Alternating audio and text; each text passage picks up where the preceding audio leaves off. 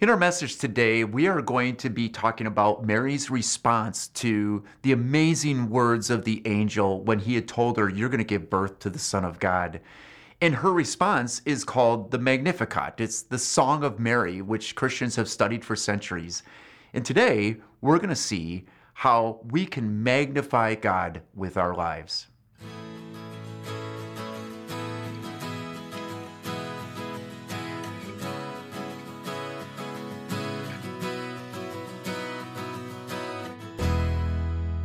Last week, as we launched this message series, The Gospel of Luke, Investigating Jesus, we had the chance to dive into why Luke wrote this gospel in the first place. And it's the fact is is that there were a lot of accounts of Jesus' life, both verbal and written by the time that Luke wrote this around AD 60. And so Luke just wanted to, to clear up some questions. I mean, he had questions about Jesus. Theophilus, the one he was writing to, had questions about Jesus, and many others did too. And so Luke, being the doctor and being well versed in research, went ahead and carefully investigated everything from the beginning. In other words, he was able to interview eyewitnesses and get a chance to talk to different people. And he really compiled not just the account of Jesus, but the impact that Jesus had on his disciples in two books that we have recorded in the scriptures. And the first is the Gospel of Luke. And the sequel then is the book of Acts. And that's where we find out where Luke even began to, to come to find out who Jesus is, because he became acquainted with the teachings of the Apostle Paul. And the Apostle Paul then was the one who actually had Luke as his traveling companion on some of his missionary journeys. Well, we find out that in as Luke writes the gospel, that he really introduces us to two key people who had sons who were influential within salvation history. The, the first is Zechariah and his wife Elizabeth. And then we find Mary herself also being visited by the angel Gabriel. And next week, we're going to talk about what occurred with Zechariah after he doubted and he just wasn't sure if God really could make good on his promise. We're going to see the rest of the story of that in next week's message as we study the Song of Zechariah. But this week, we're going to take a look at the Song of Mary. And in church history, it's often called the Magnificat. And that's just Latin for magnify. And we're going to see what that means in just a moment. And so, the big question that we really want to be asking ourselves is this today How can I magnify God when I don't fully understand what He's doing? So, how can I magnify God when I don't fully understand? Well, the reason why that's such a big question is because think about Mary's position that the, the angel Gabriel comes from God and tells her, Hey, Mary, you're going to give birth to the Son of God. And of course, she asks the question, How can this be since I'm a virgin? And his answer is that the Holy Spirit is the one who's going to make it possible because no word from God will ever fail. Then Mary gives this beautiful response of faith just simply by saying, May your word to me be fulfilled. And so, even though she didn't understand entirely what was going on, she trusted who God is. And she is the one who, just in this account here, gives us a beautiful way of how we can magnify God, even when we don't always fully understand everything that He's up to in our lives. And so here's where we're going to dive in. Let's take a look at Luke chapter 1, verse 39. It says, At that time, Mary got ready and hurried to a town in the hill country of Judea where she entered Zechariah's home and greeted Elizabeth. Now, why did Mary go to visit Elizabeth? Well, remember that as we had studied last week in Luke chapter 1, that the angel, as he was telling Mary about this amazing miracle that she was going to give birth to the Son of God, that the angel says, even now, your relative Elizabeth is in her sixth month. And mind you, Mary knew that her cousin Elizabeth was very old and beyond the years of, of being able to have a child. And so this was a miracle. And that's what motivated her then to make the trip. Now, what I want to show you is a picture of the map of the journey from Nazareth, where Mary was, to the hill country of Judea, where Elizabeth lived. And you don't have the like the mileage key on the map, but most experts will tell you, depending on where Elizabeth lived in the hill country of Judea, that this trip could have been anywhere from 80 to 100 miles. Now, mind you, Mary didn't have a bus. She didn't have a car. She didn't have a train. She didn't have any of that. She didn't have uh, an airplane. She didn't have any of those things. And so, most likely, she just simply traveled this by foot. Now, why all the effort? Why the effort to go to visit Elizabeth? Well, understand that for Mary to be an unwedded, pregnant woman at the time, that that would have ruined her life socially, that would have ruined her life relationally, that her reputation would have gone down the drain. Because just imagine how the conversation would have gone. Yeah, that's right. I'm I am betrothed to Joseph, but I'm not married to him yet, and, and he's not the dad. God is. That God the Holy Spirit is the one who made this possible. Just imagine how that conversation would go, even with her mom and dad. I'm sure they were like, mm-hmm, sure, right? And so Mary made this trip because she needed to go to someone who the angel had name dropped Elizabeth, for one thing, and secondly, she needed to go to someone who would be sympathetic in her situation. And I think that's the value of Christian community, isn't it? And so when we are asking this question of how can I magnify God when I don't understand, the first thing that we can do is, and here's our first fill in find your authentic Christian community. Find people that are going to be sympathetic to your situation. Not that they will necessarily, I mean, if there's wrongdoing in your life, not that they're just going to say, hey, it's okay, you can do whatever you want. No, but find a community where you can be real. Find a community where you can be yourself, where you can be authentic and genuine and, and actually truly vulnerable with the struggles that you have. And that's what Mary found with Elizabeth. She found someone who was willing to listen, someone who was willing to love her, someone who was willing to support her and encourage her and remind her of the promises of God. And that was something that was incredibly important for Mary. It's something that's incredibly important for you and me as 21st century followers of Christ. And that's that's the reason why here at Crosswalk, we've got so many of those types of authentic communities. I mean, chief in mind comes uh, the resilient ministry that we have here at Crosswalk where we have people with all different things going on in their life hurts, habits, hangups, all the things that will sometimes cause them to stumble in their faith. And, and yet, in resilient ministry, we find a place where we can rest in Jesus, a place where we can be real about the struggles, and we can receive that support and encouragement from one another. Another ministry that comes to mind would be our Grief Share ministry that we have so many people within our community, and especially here at Crosswalk, who have lost loved ones over the years, that have experienced the pain of having to say goodbye to someone who's died. And, and especially at this time of the year, that is extremely difficult. And in fact, just this afternoon, I'm going to be going and spending some time with someone who is struggling with this, uh, grieving the loss of, of his mother. And so just understand that we have authentic Christian communities that are meant to be a support system for us. When we don't always understand what God is up to, they can point us back to the words and promises of our gracious God, which is what we see Elizabeth do here. So when Mary goes through the, the door, look at what happens next. Look at verse 41. When Elizabeth heard Mary's greeting, the baby leaped in her womb, and Elizabeth was filled with the Holy Spirit. In a loud voice, she exclaimed, Blessed are you among women, and blessed is the child you will bear. But why am I so favored that the mother of my Lord should come to me? As soon as the sound of your greeting reached my ears, the baby in my womb leaped for joy. Blessed is she who has believed that the Lord would fulfill his promises to her. So it's pretty cool that as Mary stepped through the doorway and greeted Elizabeth, that Elizabeth felt this jolt inside her belly, and that was uh, baby John, baby John the Baptist, that, that John was leaping in her womb. Now, my wife and I have had the, the blessing of having four boys over the years, and I've always had that privilege of putting my hand on my wife's belly and just kind of feeling the, the baby roll around in there and, and, you know, like push back sometimes and everything.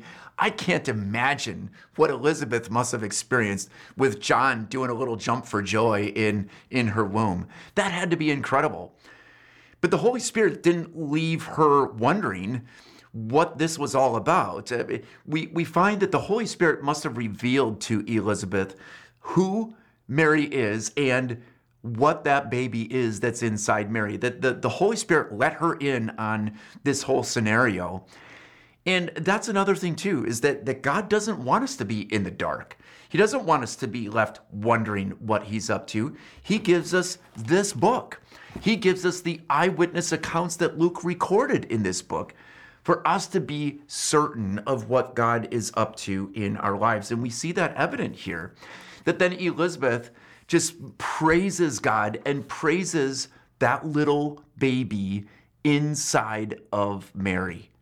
It is an absolute miracle. And I think this is the thing that there is incredible value in our Christian community. That sometimes when we don't understand what God is up to, our Christian community can point us back to who God is that he can make the impossible possible, that he is the one who is creating a miracle both inside of Elizabeth, giving her a baby in her old age, and the Son of God being born into time that was growing in this in the womb of Mary. It is a miracle, and that is the thing. Our God is a God of miracles. And for our Christian community, like Elizabeth, to be able to bless Mary and to remind Mary of who that is, that is that that's the Lord inside your womb, just in case you've forgotten. So also our Christian community can remind us of who God is when we wonder what he's up to. Now, What's interesting is that Mary is going to launch into a song here in, in, just a second. And in my opinion, this is the first and the greatest of Christmas songs. And as you heard me before say, it's the Magnificat because she's magnifying the Lord. But I want you to think about some of your favorite Christmas songs that you have. Maybe it's Joy to the World, Silent Night, Hark the Herald Angels Sing. Maybe it's more of the oldies but goodies of the, you know, the songs of We Wish You a Merry Christmas and, you know, chestnuts roasting over an open fire. Like just all these songs that, that come to mind that we love about this time of the season. But again, in my opinion, this is the best one. And this is the original. This one was written way long before the ones that we enjoy now. And so here's what Mary sang in response to all of the amazing promises of God. Luke 1, verse 46, it says, And Mary said, My soul glorifies the Lord, and my spirit rejoices in God my Savior, for he has been mindful of the humble state of his servant. From now on, all generations will call me blessed, for the mighty one has done great things for me. Holy is his name. His mercy extends to those who fear him from generation to generation. He has performed mighty deeds with his arm. He has scattered those who are proud in their inmost thoughts. He has brought down rulers from their thrones, but has lifted up the humble. He has filled the hungry with good things, but has sent the rich away empty. He has helped his servant Israel, remembering to be merciful to Abraham and his descendants forever, just as he promised our ancestors. Now, I'm, I'm going to go, go back and refer back to some of these verses, but what is important to see is that Mary obviously knew her Old Testament, that she had listened well to her parents as they sang some of the Psalms, because there are actually a number of phrases from the Psalms that she has in this song. And what that does for us is it reminds us that, you know what? It, our God is born in time and as a God who is in control over all time, he's in control of keeping his promises, which is exactly what Mary's saying about here. And so the, the question that I think is important for us as we think, how can I magnify God? Maybe let's rephrase it just a little bit differently. And, and the question is, what moves me from questioning God to magnifying God? Just think about it. We often question. In fact, that was the very reason why Luke was writing this, is that we wonder what he's up to. We wonder if he's ever going to answer our prayers. We wonder sometimes why he answers our prayers the way he does, like he did with Zechariah. And of course, at that point, Zechariah questioned God, and we're going to talk more about that next week. So, how do I move from questioning to magnifying? Well, what we can learn from Mary here is the answer is this look at how great God is. Look at how great God is. That throughout all generations, He's merciful. That He is humble, or not humble, but that He is mindful of the humble state of His servants. That He's mindful of you. That He knows what's going on in your life and He loves you anyway. That He sees the good and the bad and the downright ugly of your life and He loves you anyway. And that is what Mary is just simply marveling at. You look back at, at verse 48 again, and it says, For he has been mindful of the humble state of his servant. From now on, all generations will call me blessed. For the mighty one has done great things for me. Holy is his name. His mercy extends to those who fear him from generation to generation. You know, I got into a little bit of a discussion um, with one of my, my fellow pastor buddies. He's a, a, missionary in the world mission field. And so we talked about, you know, what, what did Mary mean exactly about the humble state of his servant? Does that mean that she was talking about how poor she is? Because she was from a poor family. Does it mean that, you know, she was just an extra humble person and that she was thinking, like, who am I to, to have God intervene? Maybe. But maybe even more so is the thought of, the fact that there actually really is no reason why God should pay attention to any of us because of our sinfulness. That we truly are indebted to God. That I, when I think about all my thoughts, words, and actions that don't line up to God's um, God's will for my life, that's a humble state. That I am in complete debt that I could never pay off. And yet, what does it say here? God is merciful. And so here's our, our next fill in as we think about how can we magnify God? Well, we can magnify God by remembering that God is mindful to me and merciful to me. That he's mindful and merciful. That he's mindful, that he listens to you. So, whatever's on your heart and mind, whatever you're struggling with in life, and, and whatever you may be stressing about, because I don't know if you're anything like me, but there's a lot of deadlines at this time of the year. You got to get the Christmas cards out. You got to get the party planned. You've got to be able to make sure everybody knows where to be and when to be and all this. And there's a lot of deadlines in work as well as we get to year end in business world. And it's a struggle sometimes. What we want to know is that based on what Mary's saying here, God is mindful, that He pays attention to you and cares for you. Everything that you're going through, He knows. And He's merciful, which means that that word just simply means He doesn't treat us as our sins deserve. And the reason why is because that little baby growing inside of Mary would one day go to a cross and there he would pay the price. You see, mercy always comes at a price. Someone has to pay. And in our case, Jesus did. He paid the price for our forgiveness. And now, when you look at, at verse 51, um, it continues here in, in Mary's song. He has performed mighty deeds with his arms. He has scattered those who are proud in their inmost thoughts. He has brought down rulers from their thrones, but has lifted up the humble. He has filled the hungry with good things, but has sent the rich away empty. He has helped his servant Israel, remembering to be merciful to Abraham and his descendants forever, just as he promised our ancestors.